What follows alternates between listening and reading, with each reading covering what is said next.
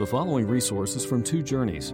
Two Journeys exists to help Christians make progress in the two journeys of the Christian life the internal journey of sanctification and the external journey of gospel advancement. We do this by exporting biblical teaching for the good of Christ's church and for the glory of God. Please visit twojourneys.org for more resources. Glad that you're all here. Let's uh, open in prayer. Father, we thank you for the time we have to study tonight. We're grateful for the Word of God that uh, teaches us many things. We thank you for the way it brings clarity and not confusion. We pray that that would happen tonight, that we would have a sense, uh, clearer sense of what you've said to us. Oh Lord, you've not spoken amiss. You couldn't have spoken any better to us. Lord, if there's anything we don't understand, it's because we are in error, because we don't know the Scriptures or the power of God. So I pray that you would help us, uh, Lord, to know the Scriptures and the power of God a little bit better as a result of our time tonight. Send forth, therefore, your Spirit and enable us uh, to understand all the things we're going to discuss tonight. In Jesus' name, amen. So last night, uh, my family and I watched Left Behind. Um, I hadn't seen it yet. This is the movie with Kirk Cameron. I was tempted um, to begin with a little clip from that movie to give you a, a sense of what they thought the um, the secret rapture uh, would look like. Um, but I decided not to go in that direction. Um, but you can get that uh, movie and look at it. Um, for many people, that is the next big event in uh, eschatological in the eschatological timetable, um, the uh, rapture of the church. So we're going to start with that tonight, and you all have a handout. Uh, the rapture is a uh, biblical doctrine, and uh, we're going to talk about it tonight. Uh, any Bible believing Christian uh, must believe in the rapture. Uh, we're going to talk about that and what it is. but the key passage in all the Bible is 1 Thessalonians 4 13 through 18. So let's look at that as we start. beginning at verse 13, it says, Brothers, we do not want you to be ignorant about those who fall asleep or to grieve like the rest of men who have no hope. We believe that Jesus died and rose again, and so we believe that God will bring with Jesus those who have fallen asleep in him. According to the Lord's own word, we tell you that we who are still alive, who are left to the coming of the Lord, will certainly not precede those who have fallen asleep. For the Lord himself will come down from heaven with a loud command, with the voice of the archangel, and with the trumpet call of God, and the dead in Christ will rise first. After that, we who are still alive and are left will be caught up together with them in the clouds to meet the Lord in the air. And so we will be with the Lord forever. Therefore, encourage each other with these words. Now, my understanding of what was going on in the Thessalonian church is that some false teaching had come there, saying that the day of the Lord had already come and that they had missed it. And also, there was an element of false teaching in that uh, Christians who died were lost forever. So you can imagine, rather than it being a, a, a celebration of a homecoming uh, uh or uh, of a life well lived, I've fought the good fight, I've finished the race, I've kept the faith, and now there's in store for me a crown of righteousness, all that confidence that should attend a Christian funeral. Rather, it'd be a time of great mourning, sadness, and loss. Eternal loss, even. Well, that's just false teaching. And so he's writing here in 1 Thessalonians 4 um, to say that you didn't miss it uh, and that the dead in Christ are not going to miss it. They're really at no disadvantage. Uh, there's no disadvantage whatsoever at the second coming of Christ uh, to have uh, having died. Uh, but actually, frankly, they're going to precede, he says. The dead in Christ will rise first, and after that, uh, we'll be caught up with them, etc. So there's no disadvantage. He's saying that. And he's going to make it clear in 2 Thessalonians 2 that they didn't miss it because the day of the Lord cannot come until the man of lawlessness or the man of sin appears. So he's dealing with these end time uh, teachings. And how depressing would that be to miss the day of the Lord, to miss the second coming of Christ, to miss it all? Um, and so he's desiring to uh, write to encourage them. He ends up in verse 18 encourage each other with these words. That's what he um, says. So we should actually take this uh, very seriously. Uh, we should take end time teaching. We should take uh, the teaching of the rapture here, for example, and uh, other uh, things that we're learning, and we should use it to encourage one another. A life is difficult. Battle with sin is difficult. The work of the gospel is difficult. Uh, we're fighting the world, the flesh, and the devil every day. And uh, the remedy that God has given us to the satanic discouragement that uh, He's uh, constantly trying to foist on us uh, is the Word of God. That we should be uh, taking the promises of God and we should be taking the future teaching and all that and just using it to encourage each other. So we should do that. But here's this teaching on the rapture, and as I said, it is without question, without controversy, the clearest passage on the rapture that you'll find. There are some other passages, but they're not so clear, and it is frankly debatable whether they're actually talking about what Paul's discussing here. Uh, but we'll get to those in due time. The word rapture uh, is found uh, in the Latin translation of verse 17. After that, we who are still alive and are left will be caught up. The Latin verb is rapio, uh, together with them in the clouds. So it's the catching up into the clouds. What a, what a picture that is, to actually meet the Lord in the air. So if you have, as you should, uh, grammatical, historical hermeneutic or approach to Scripture, you're going to take it as it's written and try to understand it and apply it in that way, then we are going to be in midair when the Lord comes to meet us. And that's uh, quite exciting for those of you that always wanted to fly. Um, you know, for myself, I know that's something I uh, yearn for. And, uh, I just finished re- reading a book on Orville and Wilbur Wright, and I just thought, boy, that's so exciting. But, you know, tremendous danger in flying uh, those gliders and uh, they were constantly facing their own uh, death, etc. There's no danger in this one. The Lord's sovereign power will keep us from any danger. We will meet the Lord in the air. That's what it means. So it's a sense of being caught up.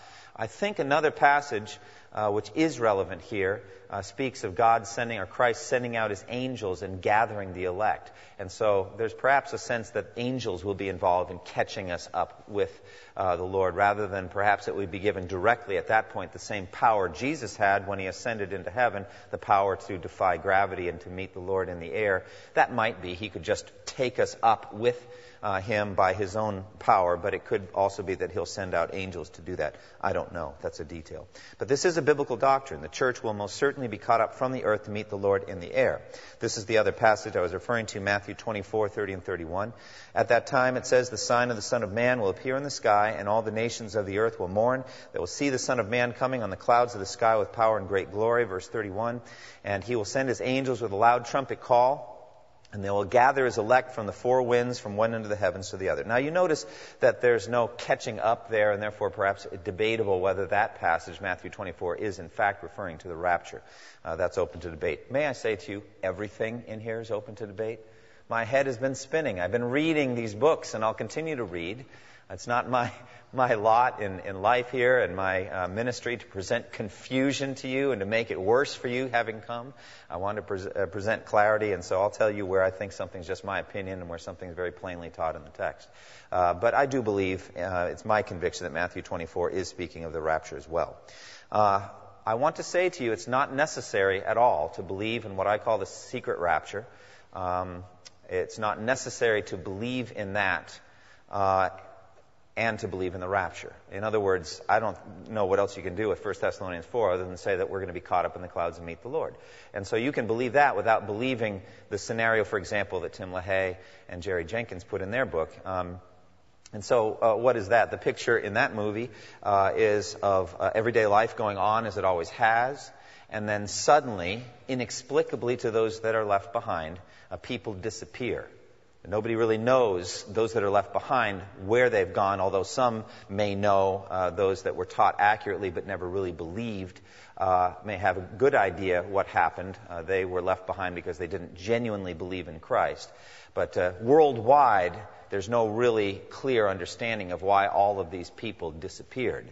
Now, uh, they go into uh, details using, I think, their imagination uh, in, in, that there are clothes and rings and necklaces and other things left behind, giving evidence of where they were at the last moment when they were uh, when they disappeared. But you know, there are other things. In the movie Hoosiers, for example, I don't know if you remember that movie about basketball. There's this guy who's driving the church bus, and it says, in the case of rapture, uh, this seat will be empty, that kind of thing. So there's a sense of, of some, somebody suddenly disappearing and then, uh, as as the uh, scenario goes, you know, whatever happens to those buses or planes or whatever happens. So there could be, you know, bloodshed. There could be accidents. There could be all kinds of things. So that's the scenario. The reason, you know, you would call it a secret rapture, it's really not so much the rapture that's secret. Perhaps the reason for it is secret to those that are left behind. They don't fully understand it. Uh, there's no explanation. But uh, the important thing for me, and this is very important, is that the people who are unbelievers do not know that Jesus has returned. That's the key. And, and that's why, for myself, I can't accept this. um, I think there's a very clear presentation in 1 Thessalonians 4 that the Lord is coming and everyone knows it. Now, that's the debatable point, and others will have a different view, and if they have the opportunity to teach, they can say what they believe. But for myself, I think that's a, a, a fatal flaw here, and that is that unbelievers don't know Jesus has come. And I don't think that fits 1 Thessalonians 4, as we'll see in a moment. Uh, where do we place the rapture on the prophetic um, timeline? Well, I, I, would not present to you, I do not believe that the order that I'm giving these topics on eschatology is the proper one. In other words, I'm giving you the rapture tonight before the tribulation. That's what, what the issue is, is pre-tribulation rapture. So after I get done with the rapture, then we'll discuss tribulation. Uh, that is a common conception among evangelicals. I would say probably the majority view, pre-tribulation rapture. Um, but there are many uh, solid Bible-believing Christians that would not place it there.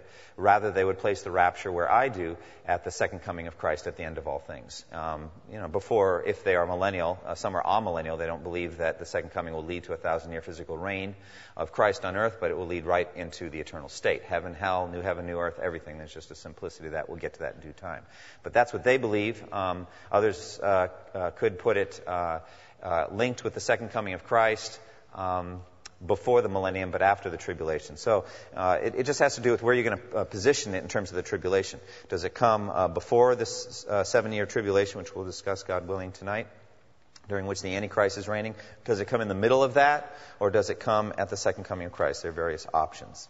Now, the pre tribulation rapture, um, let me explain it and support it. Uh, the secret rapture, as we've already talked about, things going on, um, perhaps in the middle of the night for some time zones. Um, uh, maybe in the middle of the day for those on the opposite side of the earth. Uh, and it could, it could come any time in the middle of, of life with no warning at all except that, that warning already given in Scripture. Um, those that hold this view would not call it secret at all. They're, say, they're saying this teaching's gone out to the ends of the earth. I mean, people have heard this. They, we've been preaching and teaching this for, for generations. There's nothing secret about it. Um, and I understand that. And so I don't know that that's the best title for it. What I, I guess why I choose it is that the, the idea that, that Christ's coming was secret to those who didn't believe. And that's a key thing, as we'll see. Um, all true believers in Christ will be raptured. Uh, some, like Tim LaHaye and others, extend it to children before the age of, the, of, accountability. Everyone not raptured, therefore, are said to be left behind. Those folks are not necessarily going to hell. They're still alive on earth uh, but they missed the first opportunity to be with the Lord. Um, uh, they might still repent and become what's known as tribulation saints. Uh, thus, we cannot imagine that God is against putting some of his elect through the tribulations of the book of Revelation or the reign of Antichrist. In other words, the general mentality is get, get them out before all that comes. All right, this is the church. I will rescue you from the time of trouble that's coming on the earth. We'll talk about that verse, Revelation 3:10. But to get them out and to rescue them so that they don't have to go through that. But the fact of the matter is, there's not a single scheme that posits that there will be no believers whatsoever that go through the, the time of the tribulation. Uh, generally, the focus is on Jews um, and the, uh, the 144,000 that are sealed from each of the 12 tribes, etc. Um, whether we can make that clear distinction between Gentile and Jew is, as all things, debatable. Um, but the fact of the matter is, there are some of God's elect, some of those that God loves, His children who are born again, who will go through the time of the Antichrist. Every scheme says that, that believes in that. So the fact is, God is in some way going to have to protect and, and preserve His saints through the time of the Antichrist in any case. The question is whether they were um, believers at the time of the secret rapture. That's, that's the, the issue. And uh, to me, I find that uh, fascinating, the idea that, you know, that's your first chance, and if you miss that one, then there's, in effect, somewhat of a penalty. You then have to go through that time of, of suffering, uh, et cetera. You had a chance to miss it if you had repented in a timely fashion. You wouldn't have to go through then the seven-year uh, tribulation. But in any case, uh, all the schemes that I know of uh, that try to explain these verses uh, do um, uh, say that some of God's elect, some of God's children, will have to go through the time of the Antichrist. Uh, with that having been said, then the argument could be made then why not all of them? Why not any that are still alive? It's not necessarily that God doesn't love you if you go through the time of the Antichrist, as we'll see. All right, scriptural support advanced by those who hold this view, pre tribulation rapture. Uh, first of all, a very strong point uh, in favor of this view is that it allows uh, the Lord to come anytime, like tonight. Um, and, and, really, then it's the next event on the eschatological timetable. It, it, doesn't, because it can't really be positioned anywhere except that it inaugurates the seven years. There's nothing that has to happen ahead of time. um, it, he, the pre-tribulation rapture would come before the Antichrist, before the man of lawlessness and the man of sin appears. There's no precursor then, and so therefore, any and every generation needs to be ready for the coming of the Lord at any time. Um, and I think that's a strength of it, uh, because that is a clear application that Christ gives us in the Olivet Discourse, that we need to be ready for his coming at any time. Uh, Matthew 24, 42 through 44 says, Therefore keep watch, because you do not know on what day your Lord will come. But understand this if the owner of the house had known at what time of night the thief was coming, uh, he would have kept watch and would not have let his house be broken into. So you also must be ready, because the Son of Man will come at an hour when you do not expect him.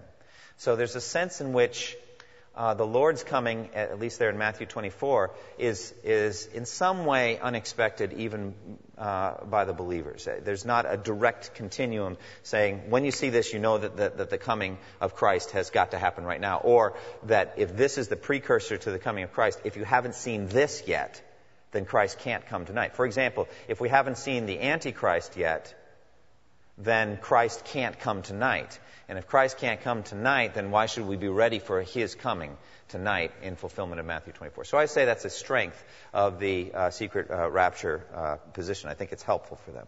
There are other passages, um, for example, in Matthew 24, as it was in the days of Noah so it will be at the coming of the Son of Man. For in the days before the flood, people were eating and drinking, marrying and giving in marriage up to the day Noah entered the ark. And they knew nothing about what would happen until the flood came and took them all away. And that is how it will be at the coming of the Son of Man. Two men will be in the field, one will be taken and the other left. Two women will be grinding with a hand mill, one will be taken and the other left. Therefore keep watch because you do not know on what day your Lord will come. So uh, those that are, are speaking of the pre-tribulation rapture say this is a picture of those that are left behind and those that are taken. One taken, the other left. In other words, left behind. Um, there is another way to interpret that passage, as I'll discuss, but this is a passage that they present. The coming of the lawless one uh, would not occur until something is taken away, a very difficult uh, passage uh, in 2 Thessalonians 2, 6, and 7. The pre-tribulation uh, friends uh, say this refers to the rapture of the church. 2 Thessalonians 2, 6, and 7 says, And you know what is holding him back, speaking of the Antichrist, uh, so that he may be revealed at the proper time. For the secret, secret power of lawlessness is already at work, but the one who now holds it back will continue to do so until he is taken out of the way. I think most interpreters say that the he there is the Holy Spirit. And in effect, the Holy Spirit in some way goes with the church. That's the way they interpret this verse. So the influence of the Spirit in restraining the coming of the lawless one is how they would interpret this verse. In any case, it's not an easy verse to interpret. There is something restraining the secret power of lawlessness. It must be removed before the Antichrist can come. Susie.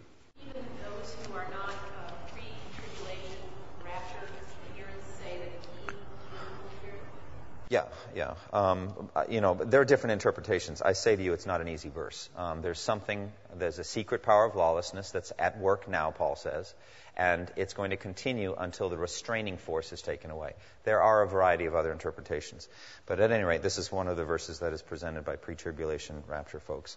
Uh, the fact that the church will not suffer wrath is another verse that is presented generally. 1 Thessalonians 5 9. For God did not appoint us to suffer wrath but to receive salvation uh, through our Lord Jesus Christ. Um, some other verses in uh, uh, Revelation uh, are uh, presented. Revelation 1 through 3 in the dispensational premillennial view, which is not all premillennialists follow this approach, but many, many do. They would say that Revelation 1 through 3 refers to the present church age and uh, that Revelation 2 and 3, in particular, the letters to the seven churches represent seven different or consecutive ages or eras of church history. Um, so I think that the Philadelphia church, which Revelation 3 refers 3:10 refers to, would be the penultimate church age, and then there's the Laodicean church, which is the final church age, an age of, of really apostasy and of unbelief, of being lukewarm toward the things of God and all that. So the scheme is that, that Revelation 2 and 3 represents a, a flow of church history. Um, and uh, the, the problem with that, of course, is that, that the rapture occurs in the sixth of those seven. Um, that's a bit problematic, but you know, I'm not saying that, that intelligent uh, people that are presenting this uh, find that insurmountable.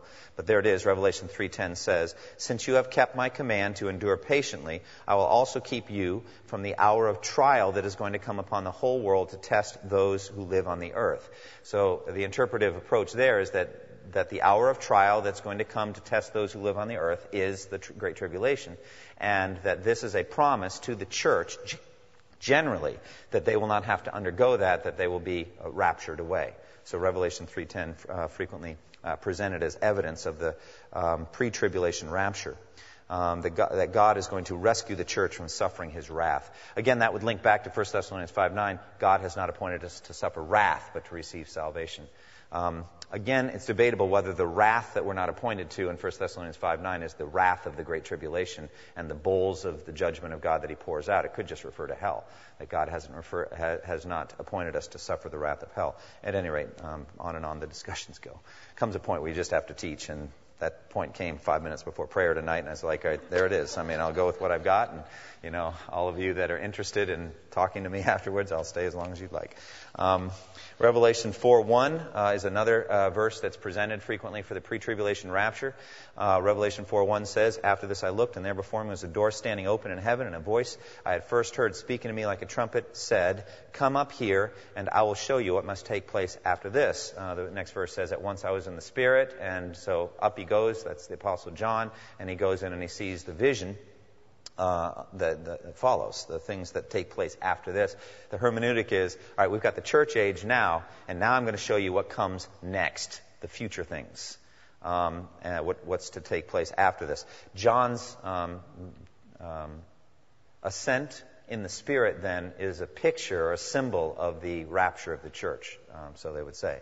And they generally make a very significant point uh, at least in that view, is that you don't see the church again until Revelation 19, the second coming of Christ. So, in other words, the church is not mentioned again in Revelation 4 through 18, through the end of 18. So there's the rapture of the church. It happens at Revelation uh, 4 1. Um, now, I would say, as I mentioned, that this uh, pre tribulation rapture approach is predominant in American evangelicalism. Um, uh, in some institutions, frankly, it's a, it's a shibboleth. Uh, if you don't believe in the pre tribulation rapture, you can't teach at that institution. Um, there are some that, that have that view um, because they, they think that it shows a, a, hermeneutical approach, a spiritualizing or perhaps even liberalizing approach to the scripture that you don't take prophecy seriously. You don't really believe the things that, that uh, are being said. You don't believe the Bible, really. And they want people that are going to teach the whole counsel of God. They want people that believe in inerrancy, that they believe that every, every jot and tittle is really from the Lord. And so they want people that will teach all of these things. And they link it um, to the pre tribulation rapture, among other things. Uh, there are others uh, that I know personally uh, that take a more balanced view. They recognize that there are legitimate grounds for disagreement on this point. Uh, and they'll, they'll say, this is my view. Um, others have other views. I'm not going to, you know, it's not a, something to draw a line in the sand over. Now, let me discuss what I think are some problems with the pre-tribulation rapture. Major problem is, I think, two second comings of Christ. Um, I think that's very, very huge. As a matter of fact, for me, insurmountable. In other words, that there's first a coming of Christ for his church, and then there's a second coming of Christ uh, in judgment on the, on the rest of the world. Um, let me tell you something. There are similar problems with every scheme on every point. Um, again and again, whether you're talking about resurrection and who's going to be in the millennium, if you believe in a literal millennium, will they have resurrection bodies or not? Where do the children come from? All of these things. My goodness, my head is still spinning, but thankfully, I don't have to teach on the millennium tonight, so I still have a little more time on that. But there continue to be questions about when the first resurrection happens, who's involved, who's in the second resurrection, Revelation 20 difficult. That's why you're all here tonight. You're hoping I'd solve it all for you. And here I am confessing that I probably won't. But um, at any rate, to me, I think two uh, uh, second comings is difficult. Um, I'll talk more about that uh, in a moment. Hang on a second. Let me see what I do with my outline here. Well, what do you know? Yeah, all right. I'll, I'll get to it. All right. Um, all of the verses used to support the uh, pre tribulation rapture, in my opinion, can be interpreted in context another way uh, uh, responsibly. There are other ways to look at them. Let's take, for example, one taken, another left. Two men will be in the field, one will be taken, another left. Two women will be grinding with a handmill, one will be taken, the other left. Therefore, keep watch because you do not know on what day your Lord will come. Well, that doesn't say when any of it's going to happen. That could definitely be at the second coming of Christ, when he sends out his angels to gather the elect. And he takes one and leaves another. That could be right there and then when the Lord's coming and they're just left right in the middle of life as the Lord comes back. That, that doesn't necessarily teach a pre tribulation rapture, it just uh, teaches an election, a, a, separation of the wheat and tares. a separation of the good fish from the bad fish. That's just what, what the Lord does. He knows how to separate things. Right from the beginning, He separates light from darkness. He knows how to pick one and leave another. And so that doesn't, I don't think in any way is a definite proof of the pre-tribulation rapture. I wouldn't use that verse uh, there. 2 Thessalonians 2, 6 and 7 is a difficult passage for everyone to say that it must necessarily refer to the church being removed so the Antichrist can come. I think pushes it beyond uh, the level of certainty. At least it does for me. Revelation 3.10 seems best to refer to a promise given um, the church of Philadelphia itself in the first century. Uh, in other words, my, my general approach on the, on the letters to the seven churches is that they were literal seven churches that were uh, at the time uh, that John was writing the book of Revelation. They were going through a variety of different things that they actually were going through that John wrote to, but that each of those uh, seven uh, churches represents ongoing themes that the church is going to have to face as long as there's a church in this world. And so I wouldn't say that it represents seven phases of church history that we're going to go through in consecutive order, but um, seven different kinds of churches that are going to be around forever. Uh, and that there are going to be within each of those churches issues of different types of believers and different types of, of doctrinal and moral problems that churches are going to have to face. And therefore, that the church in Philadelphia in particular might be in some special way preserved from some kind of trial that's going to come on all those that dwell in the earth. At that point, it might be a special pro- uh, promise that was made to the church at Philadelphia. Of course, realize uh, for that church at Philadelphia, if this is a promise of the secret rapture, it doesn't do them much good. You know, in other words, you know, when the Russians come with their tanks and planes and all that 20 centuries from now, I'll keep you from that hour. They're, they, they're, they're not even going to face that. So for me, I, uh, I tend to take a hermeneutic on those uh, letters to the churches that they had to be relevant to every generation of the church. They had to be in some way helpful to all of them.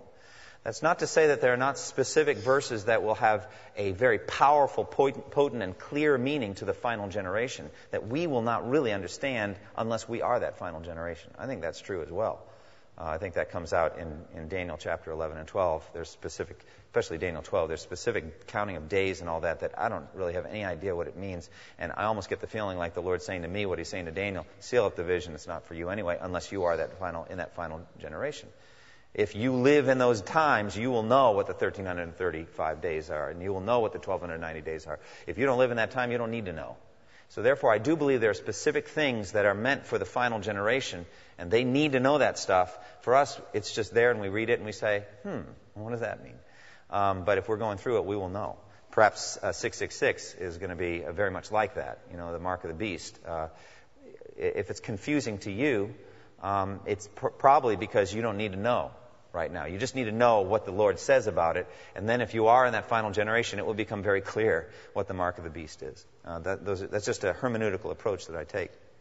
So therefore, I think Revelation 3.10 is a promise of general protection that God's going to give His faithful church as they're doing His work uh, for trials.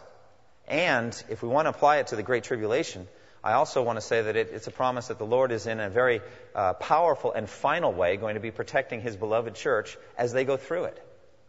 You see, obviously, if I don't believe in a pre-tribulation rapture, then I believe the church will go through the rapture. I mean, through the uh, tribulation. And if they are going to go through the tribulation, they're going to need some protection from the Lord. It's going to be a time of great difficulty. But I say that the Lord's been specializing in that in every generation of the church anyway. He does that very well. Look at uh, what it says. Revelation 3:10 says, "Because you have kept my word um, about patient endurance, I will keep you from the Greek word is ek from the hour of trial that is coming on the whole world to try those who dwell on the earth. Now, in Jesus' high priestly prayer, he prays this John 17, 15. I do not ask that you take them out, ek, of the world, but that you keep them from, ek, the evil one. It's the same Greek word. So there's different ways to interpret that Greek word, and different ways, therefore, to look at the Lord's protection. Uh, for example, uh, there are two different approaches you could take either evacuation or preservation. Evacuation, you know, is get them out of there, like a, like a UN airlift. If there's a revolution going on, you just get them out. And that is most certainly a protection from the danger of that uh, uh, civil war or whatever's going on, or flood or something. An evacuation would be, therefore, protection. But is that the only way the Lord can protect? Uh, Jesus, in John 17, 15, at least for this era of church history, has chosen uh, the latter, namely that we would be preserved in it protected from the devil while we live here in this world. I'm not asking that you take them out of the world, Father, but that you protect them in the midst of it. So, therefore, a different scenario might be this that during the time of the tribulation, we have something like this going on Isaiah 26, 20, and 21. Go, my people, enter your rooms and shut the doors behind you. Hide yourselves for a little while until his wrath has passed by. See, the Lord is coming out of his dwelling to punish the people of the earth for their sins. The earth will disclose the blood shed upon her. She will conceal her slain no longer. I mean, that's a valid uh, approach as well. That the Lord has, in effect, a hiding place where he can hide his people and protect them during the time of tribulation. And that's the approach that I would take. Now, uh, one thing I would say about Revelation 4.1, the general approach, and this is why I talked about that shibboleth and all that, uh, the general approach that pre-trib folks would make is literal wherever possible. They try to be literal where they can. But that somewhat falls apart in the early chapters of the book of Revelation, especially on the journey that, that John takes in Revelation 4.1. That's John. He's the revelator. He's the apostle. He is invited to come up and see in heaven. How do we know that that's the church? There's nothing in the text that implies that's the church. If ever there was a spiritualizing example, that's it. Um, he being the symbol of the church being raptured. Um, and so, therefore, you see, I don't really see any of these verses teaching the pre trib rapture. Each one of them has a different approach or a different understanding. Revelation 4:1, in my opinion, being the easiest.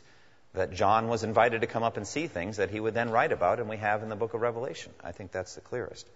Also, it says in Revelation, uh, sorry, in Matthew 24:31, that uh, the angels are sent for the elect.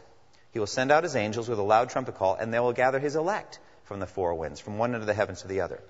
Now, the elect, uh, that implies, at least to me, others might not see it that way, but it implies that at that point, by then, all the elect have come to faith in Christ. The work is finished. It's done. All the elect have believed, so go get them. He's not going to be gathering unbelieving elect unless the angel's going to evangelize them en route. And boy, that's a very compelling gospel presentation at that moment. I mean, with the Lord having come back. But of course, all the nations will see him, so by then you can't be justified by faith. We're justified by things we cannot see. So it's over by then. When the Lord comes back, that time of faith and grace is over. So by then, the implication then is that the elect have come to faith in Christ by then. It's over. So that really points at that point to the second coming of Christ, which is where I'm going to end up in 1 Thessalonians 4. Go back and look at that. That's the key passage. Uh, I was talking to Tom Gears uh, two weeks ago as we were leaving and about this, this whole topic, and, and he and I agree. Uh, as another scholar said, if you can't find the pre tribulation rapture in 1 Thessalonians 4, you can't find it at all. It's got to be there because that's the rapture text. You've got to find it there. And I, I, think what I find there is the second coming of Christ. That's what I find. Look at it again. For the Lord himself will descend from heaven with a shout, with the voice of the archangel, and with the trumpet call of God. And the dead in Christ will rise first. So that's resurrection, second coming resurrection. Then we who are alive and remain will be caught up together with them in the clouds to meet the Lord in the air. So we shall always be with the Lord. Skip the Matthew passage and just stick with 1 Thessalonians for now. 1 Thessalonians 4, 16 and 17 is the clearest passage in the Bible on the rapture. It seems plainly to be describing the second coming of Christ. The Lord himself is doing what? What is the Lord doing in the verse? What does it say he's doing? He's descending. To where? Well, that's the whole debate, isn't it? Pre tribulation rapture folks would say he's descending to meet the church in midair. All right? But it seems more plain that he's descending to come to the earth. Now, why is he descending to come to the earth? Well, Revelation 19 makes it plain what he's coming to do. He's coming to bring judgment on, I believe, the Antichrist and all his forces of evil. He's coming to bring wrath on them and to establish his kingdom, if you uh, believe in the millennial reign, or to establish the eternal state. Either way, he's coming back. All right. The Lord is descending. He's coming down to earth. Uh, this seems to speak of the return in glory described in Revelation 19, the rider on the white horse.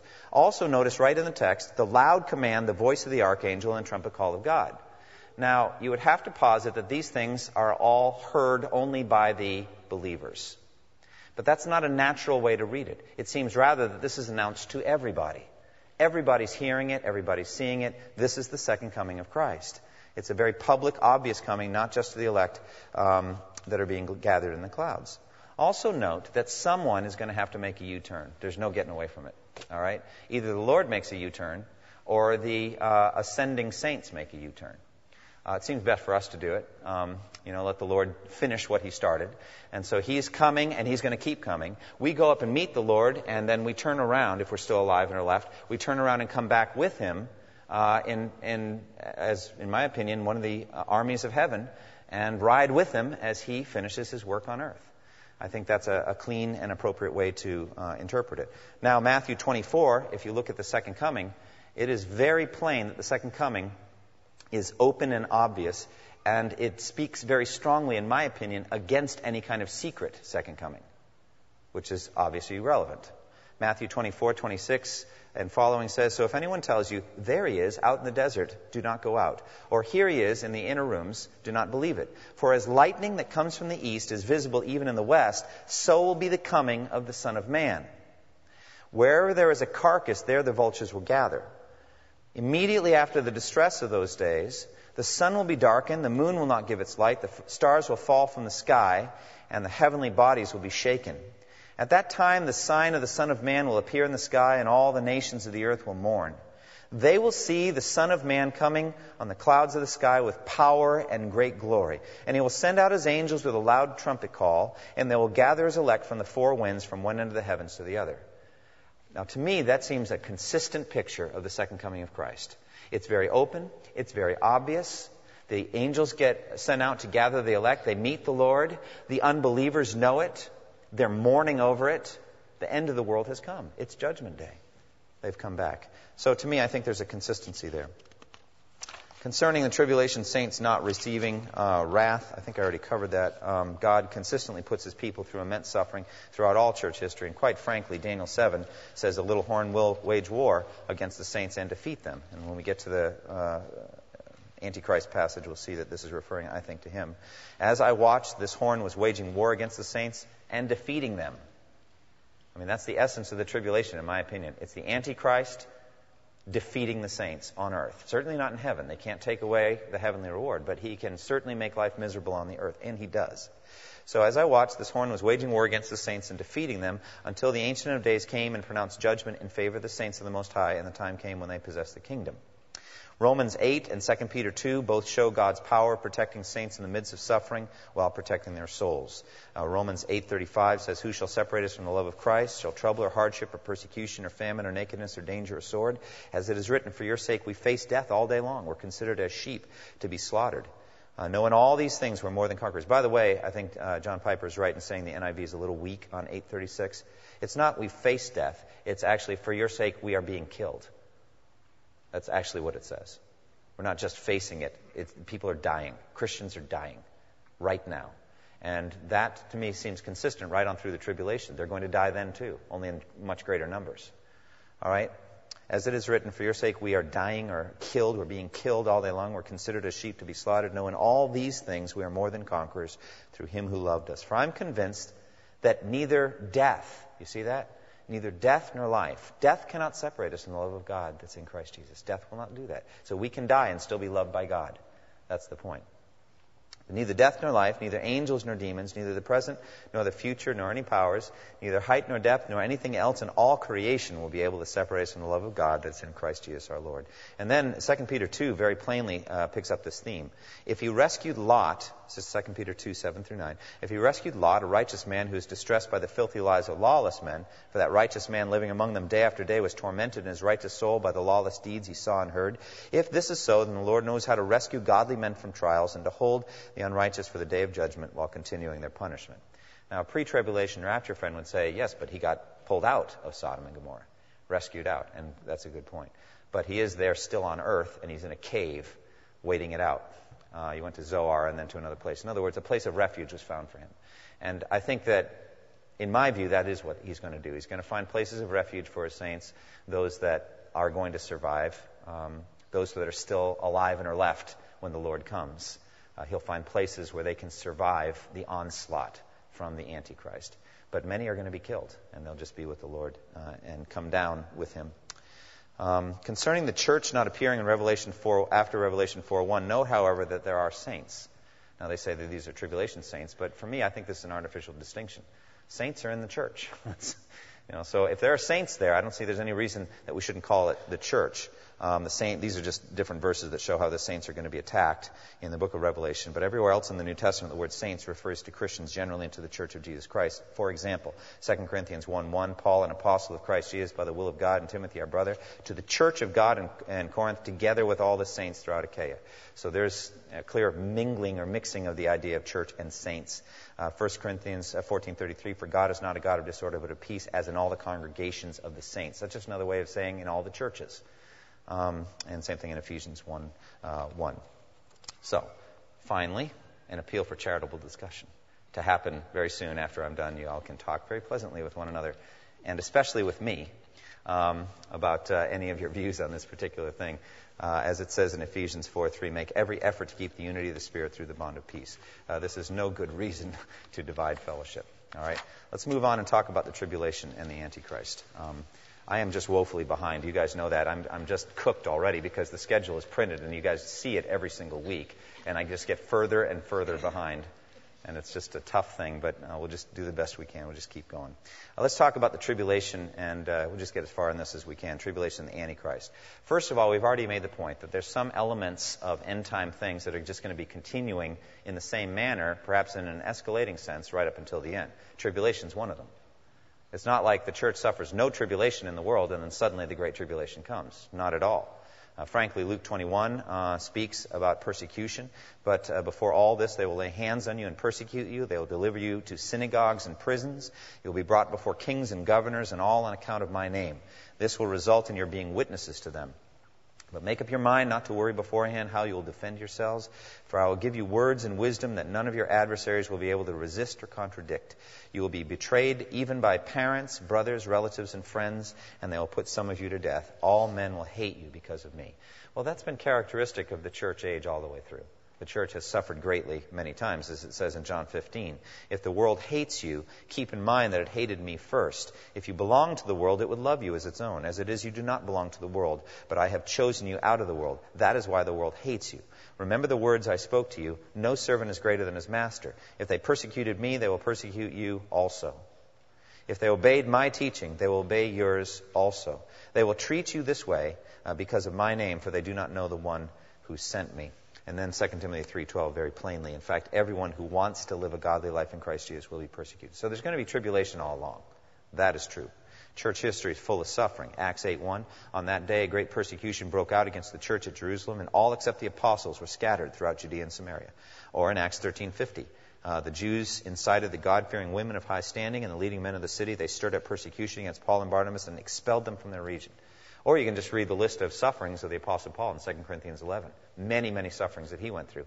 As Tertullian said very plainly, the blood of martyrs is seed. So as they continued to bleed, uh, more and more Christians came up, and that was during the time of the Roman persecution. Well, it's gone on way beyond that. There are still martyrs going on, uh, martyrs being killed for Christ even now. So that's been going on. Also, as we've said, there have been many antichrists. Uh, many, many antichrists. 1 John 2.18 says, many antichrists have come. This is how we know it is the last hour. So the last hour or the last days are characterized by just kind of a reign of antichrists. And as I've already mentioned, they come in two different flavors, two different types, let's say. There's the political antichrist and there's the doctrinal antichrist. The political antichrist then would be a leader who uses his authority and power to crush the church. Um, he may not care that much about the doctrine, but he cares very much to crush Christians and try to kill them and destroy them. That's an antichrist, a Revelation 13 beast who de- crushes and devours the church with raw political power. And throughout church history, the, the church has had a, for the most part, very uneasy relationship with the prevailing state. Uh, it's different here in our country, and or has been up to this point. We'll see how it goes over the next 20, 50 years. I don't know. But uh, up to this point, it's been generally a positive relationship with the government in America. Uh, but most of our brothers and sisters in the world, it's not a favorable relationship with the prevailing government. Some to the point of even just an openly adversarial relationship where they're being arrested and killed by the government. That's one type of antichrist. Then there's the uh, doctrinal kind of antichrist, which John mentions frequently. Uh, 1 John 2:22. Who is the liar? It is the man who d- denies that Jesus is the Christ. Such a man is the antichrist. He denies the Father and the Son. So, in other words, the denial of Christ is the spirit of Antichrist. Anyone who gets up and teaches in such a way is teaching from the spirit of the Antichrist. 1 John 4, 2 and 3. This is how you can recognize the Spirit of God. Every spirit that acknowledges that Jesus Christ has come in the flesh is from God. But every spirit that does not acknowledge Jesus is not from God. And this is the spirit of the Antichrist, which you have heard is coming, and even now is already in the world. 2 John 7 says, uh, Many deceivers who do not acknowledge Jesus Christ as coming in the flesh have gone out into the world. Any such person is the deceiver and the Antichrist. That's a very strong statement. So we tend to talk frequently about the Antichrist, but there have been many all along. So the table is set throughout history for the Great Tribulation. Is there then a Great Tribulation? Is there going to be one? Well, this expression is actually found from the mouth of Christ in uh, the Olivet Discourse in Matthew 24. It says there, beginning of verse 15, So when you see the abomination of desolation spoken of by the prophet Daniel standing in the holy place, let the reader understand. Then let those who are in Judea flee to the mountains. Let the one who is on the housetop not go down to take what is in his house. And let the one who is in the field not turn back to take his cloak.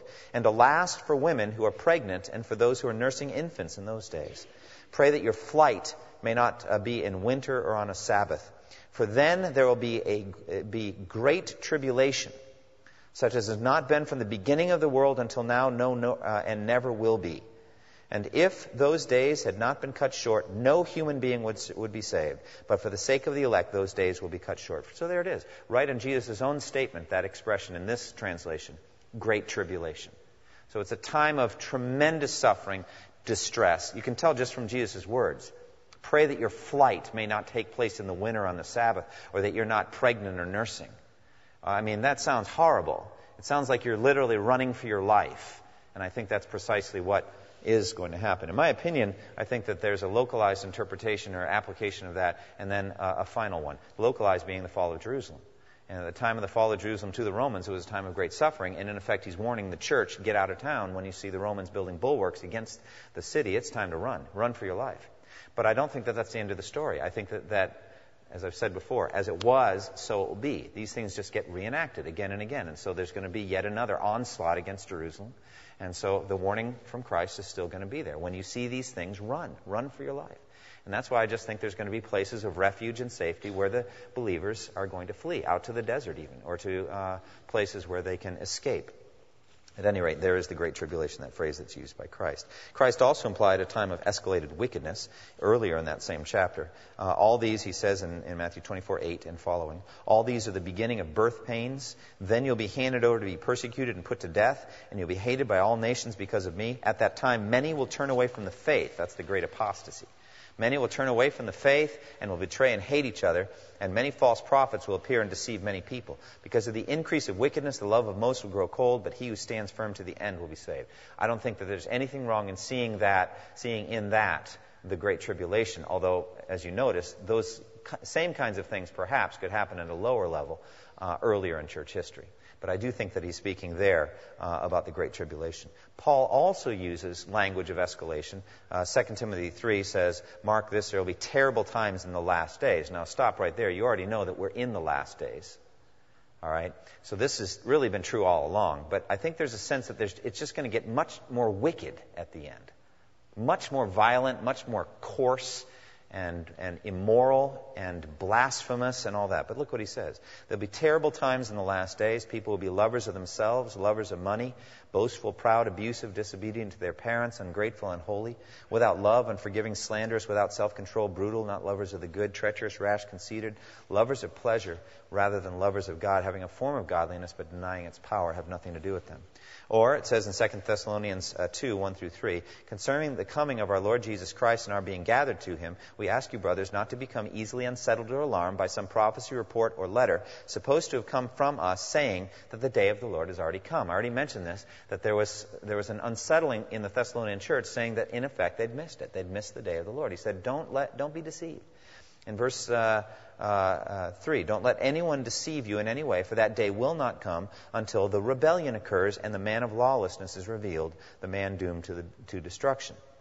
So, in other words, you're not going to have the second coming until you have this, this um, rebellion or turning away, apostasy, and um, the uh, man of lawlessness is coming, the man doomed uh, to destruction. So both Christ and Paul speak of a terrible time of wickedness at the end of the world, a time of great suffering and trial, a time of apostasy and rebellion. This is what we call the Great Tribulation. At the center of it is the Antichrist. At the center of it is the reign, the rule, the power of this one who's coming.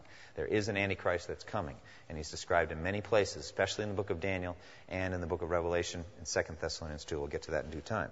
Uh, the duration of the Great Tribulation um, one passage, I think, only gives us a sense of its duration, um, but that may be enough. It's a matter of interpretation, but the duration is generally seen to be seven years. The time frame, I think, is only taught in Daniel. If you were to do a word search on the phrase seven years, you're not going to come up with anything um, in the New Testament except in Luke 2, speaking of something that had nothing to do with the end of the end of the world. So, um, where are we going to get the seven years? Well, it comes from Daniel. Uh, the Great Tribulation is described in several places noted above, but the time frame of seven years can only be gleaned from Daniel. Um, we'll get to that in a minute. Uh, however, a three and a half year period is referred to not just in Daniel, but also in the book of Revelation. So uh, that is mentioned in a number of places, rather, rather striking number of places. Um, corresponding, many believe, to the final stage of the Great Tribulation, the last half of it. All right, although the, the two witnesses in, in Revelation uh, 11, many believe that they witnessed for three and a half years. That's the first half. So three and a half plus three and a half being seven years. So there's a consistency there. Um, but here it is. These are uh, various places that refer to a three and a half year period. Uh, Daniel 7:25 says, "He will speak against the Most High and oppress the saints and try to change the set times and the laws. The saints will be handed over to him for a time, times, and half a time." You say, "Well, that doesn't take three and a half years." Well, hey, welcome to prophecy. That's what you have to work with. All right? Um, so, what a time times and half a time is, most people believe it's three and a half years. And that's only because there's just so many other um, corresponding verses that uh, teach a similar, almost exactly the same period of time. Uh, Daniel 12:7, the man clothed in linen who was above the waters of the river lifted his right hand and his left hand toward heaven. And I heard him swear by him who lives forever, saying, It will be for a time, times, and half a time, when the power of the holy people has been finally broken. All these things will be completed. So again, there's a sense of onslaught against the saints. They are going to suffer greatly. But when their power, it says, has been finally broken, then everything will be complete. In effect, the idea is that the Lord's going to come back and rescue his church, finally. Not with the secret rapture, but with his second coming. He's going to destroy the Antichrist with the breath of his mouth and the splendor of his coming. That's how he's going to rescue them but it's uh, after a time, times, and half a time, three and a half years. But again, the interpretation is at the second half of the seven year period. Uh, Revelation 11, I've already referred to. These are the two witnesses. I was given a reed like a measuring rod and was told, Go and measure the temple of God and the altar, count the worshippers there, but exclude the outer court. Do not measure it, because it has been given to the Gentiles. They will trample on the holy city for 42 months. Well, that's three and a half years again. All right, so you have um, 3 times 12 plus a half, so that's three and a half years, 42 months. Um, and then it says, I'll give power to my two witnesses, and they'll prophesy for 1,260 days. Same thing again. Uh, there you go with a 30 day month, so called prophetic month, and you end up with the same length of time three and a half years. So the idea there, the interpretation on Revelation 11, is that the two witnesses uh, prophesy for the first half of the seven year tribulation. For three and a half years, they witness, they prophesy, and then they, um, they are killed by the beast. The Antichrist kills them. Um, and they lie uh, for three and a half days well, the Lord just loves numbers. Isn't that interesting? So for three and a half days, they lie in the streets of the great city where the Lord was crucified, and then the Lord speaks to them, and they are resurrected and they're called up to heaven. So that's quite a spectacular moment there in the book of Revelation. But uh, the idea then is if you put the two halves together, you get a seven year period. So I said it's only really taught in one verse, but uh, these other kind of three and a half year things, if you put them together, you end up with the same thing, seven years. Then again, Revelation 12:6, the woman fled into the desert to a place prepared for her by God, where she might be taken care of for 1260 days.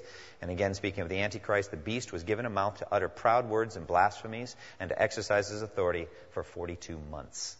So there's a sense, and again, the interpretation there is that he is really bearing down during the last three and a half years. There's a sense in which, you know, he begins at the at the start of the seven-year period, but he doesn't really show his true colors and his his raw power until the second half.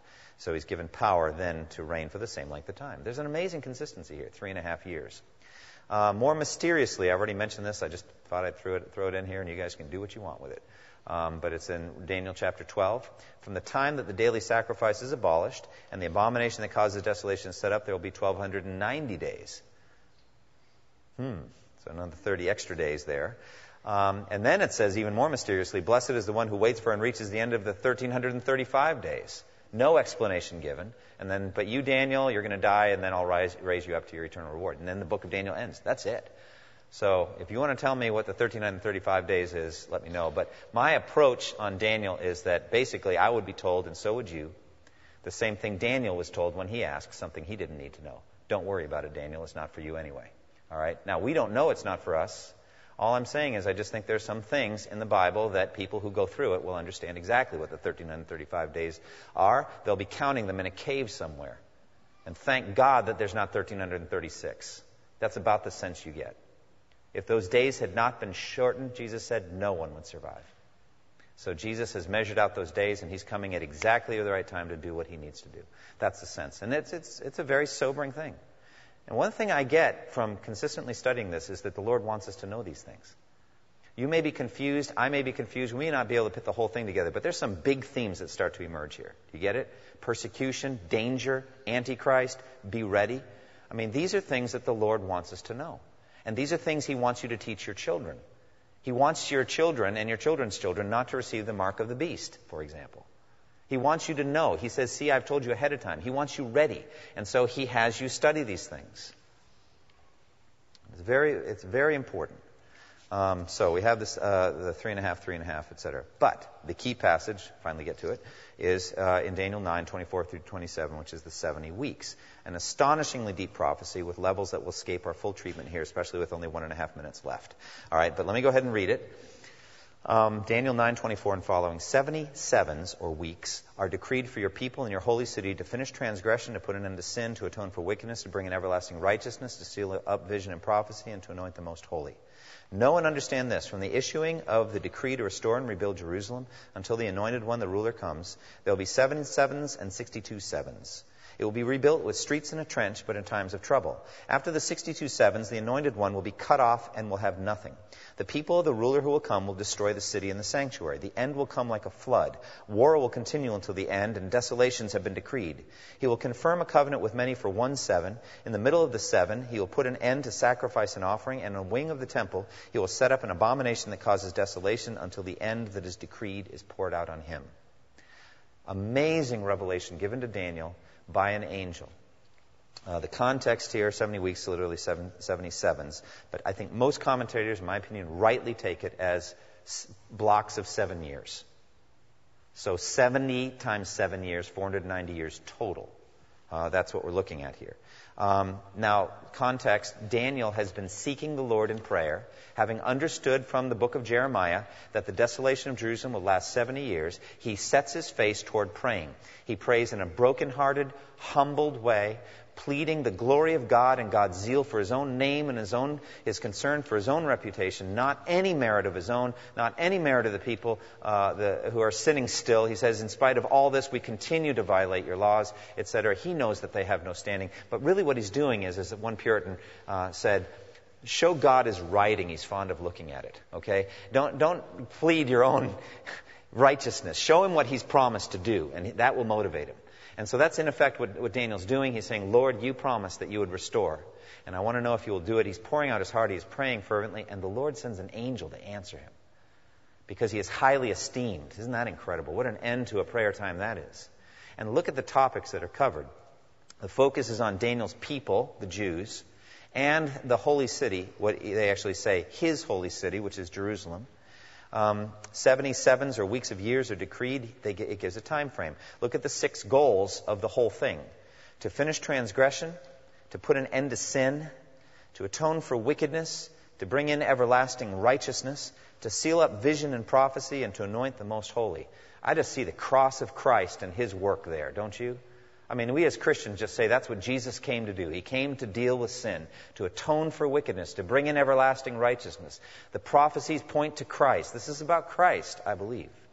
And so I think, as a Christian, I look at this and say this is about Christ's first and second coming. And, and what an incredible, then, span that's taken in here. Uh, the first coming of Christ, in which it's clearly prophesied that he will, he, the Messiah, will be cut off and will have nothing. And so, you know how the Jews struggled with the dead Messiah. You know what I'm saying? They just couldn't imagine that, that their Messiah would be dead on a Roman cross. That was unfathomable to them. But Daniel was told ahead of time that the Messiah would be cut off and would have nothing. In other words, he would appear that his mission had failed. But it hadn't. This was predicted. So this is, I think, prediction of the coming of Christ. Now, interestingly, the time span for that is seven weeks and 62 weeks. So you just interpret that and say, okay, I know my arithmetic. All right, that's 69 weeks. Okay, 7 plus 62. Why it's given in that way, I do not know. All right, you can ask Jesus when you see him. If you meant to say 69 weeks, why didn't you just say 69 weeks? He has a reason for everything. I don't know why. Maybe something happened after 49 years, and then something happened after whatever that is minus 49. Haven't done the math, but um, he uh, chose to give us the 69 weeks. But it does leave you wondering what happened to the 70th week, doesn't it? And so uh, the idea then is that 70th or final week refers to the second coming of Christ. It refers to the end of the world. So the Messiah is cut off and he has nothing. Then war comes in, the city is destroyed. I think this refers at least in part to the destruction of Jerusalem by the Romans after the death of Christ. Um, so in they come. The people of the ruler who will come will destroy the city and the sanctuary. The end will come like a flood. War will continue unto the end, and desolations have been decreed. Now, suddenly, in verse 27, we get this mysterious person, this he. It, the word Antichrist doesn't appear here, but who else could it be? Look what it says. He will confirm a covenant with many for one week. One seven, one period, I think, of seven years. In the middle of that seven, and there's the middle, three and a half years in, in the middle of that seven, he will put an end to sacrifice and offering, and, a, and on a wing of the temple, he will set up an abomination that causes desolation until the end that is decreed is poured out on him. This uh, 1 7 is interpreted as the period of the Great Tribulation seven years. The first half of the span, apparently a period of relative peace, and then in the middle of it, in the middle of the seven, comes the abomination of desolation on the wing of the temple. The final destruction of him, of this individual, whoever it is, I believe the Antichrist, is decreed and it will be then poured out on him. And that's all we have time for tonight. So. Um, we're right in the middle of it. Um, we're going to see next time the Antichrist, who he is, what he comes to do, how he's described in the book of, of Daniel, especially, and in Second Thessalonians. We're going to talk about his characteristics and his career, what he goes through. We're going to talk about the temple of God. What a mystery that is. To me, it's a mystery. If you really imbibe, take in, I mean, just really swallow the message of the book of Hebrews, that animal sacrifice is finished forever. There's never again going to be a need for blood sacrifice. It would be an insult to Christ. Then where does this temple come from? That's a big question. So we're going to talk about that, God willing, next time, and about the uh, final uh, wrath of God in Revelation. These are the characteristics of the time of the tribulation. So you've got the Antichrist, you've got the temple, um, and what happens with the temple. You've got the Jews and what's going on with the Jews and you've got the wrath of God, the bowls, uh, the, the seals, seven seals, the seven uh, trumpets, and the seven bowls described in the book of Revelation. So that's all next time. Do you think I can do it? I don't. Uh, no way. There's no way I'll get through that.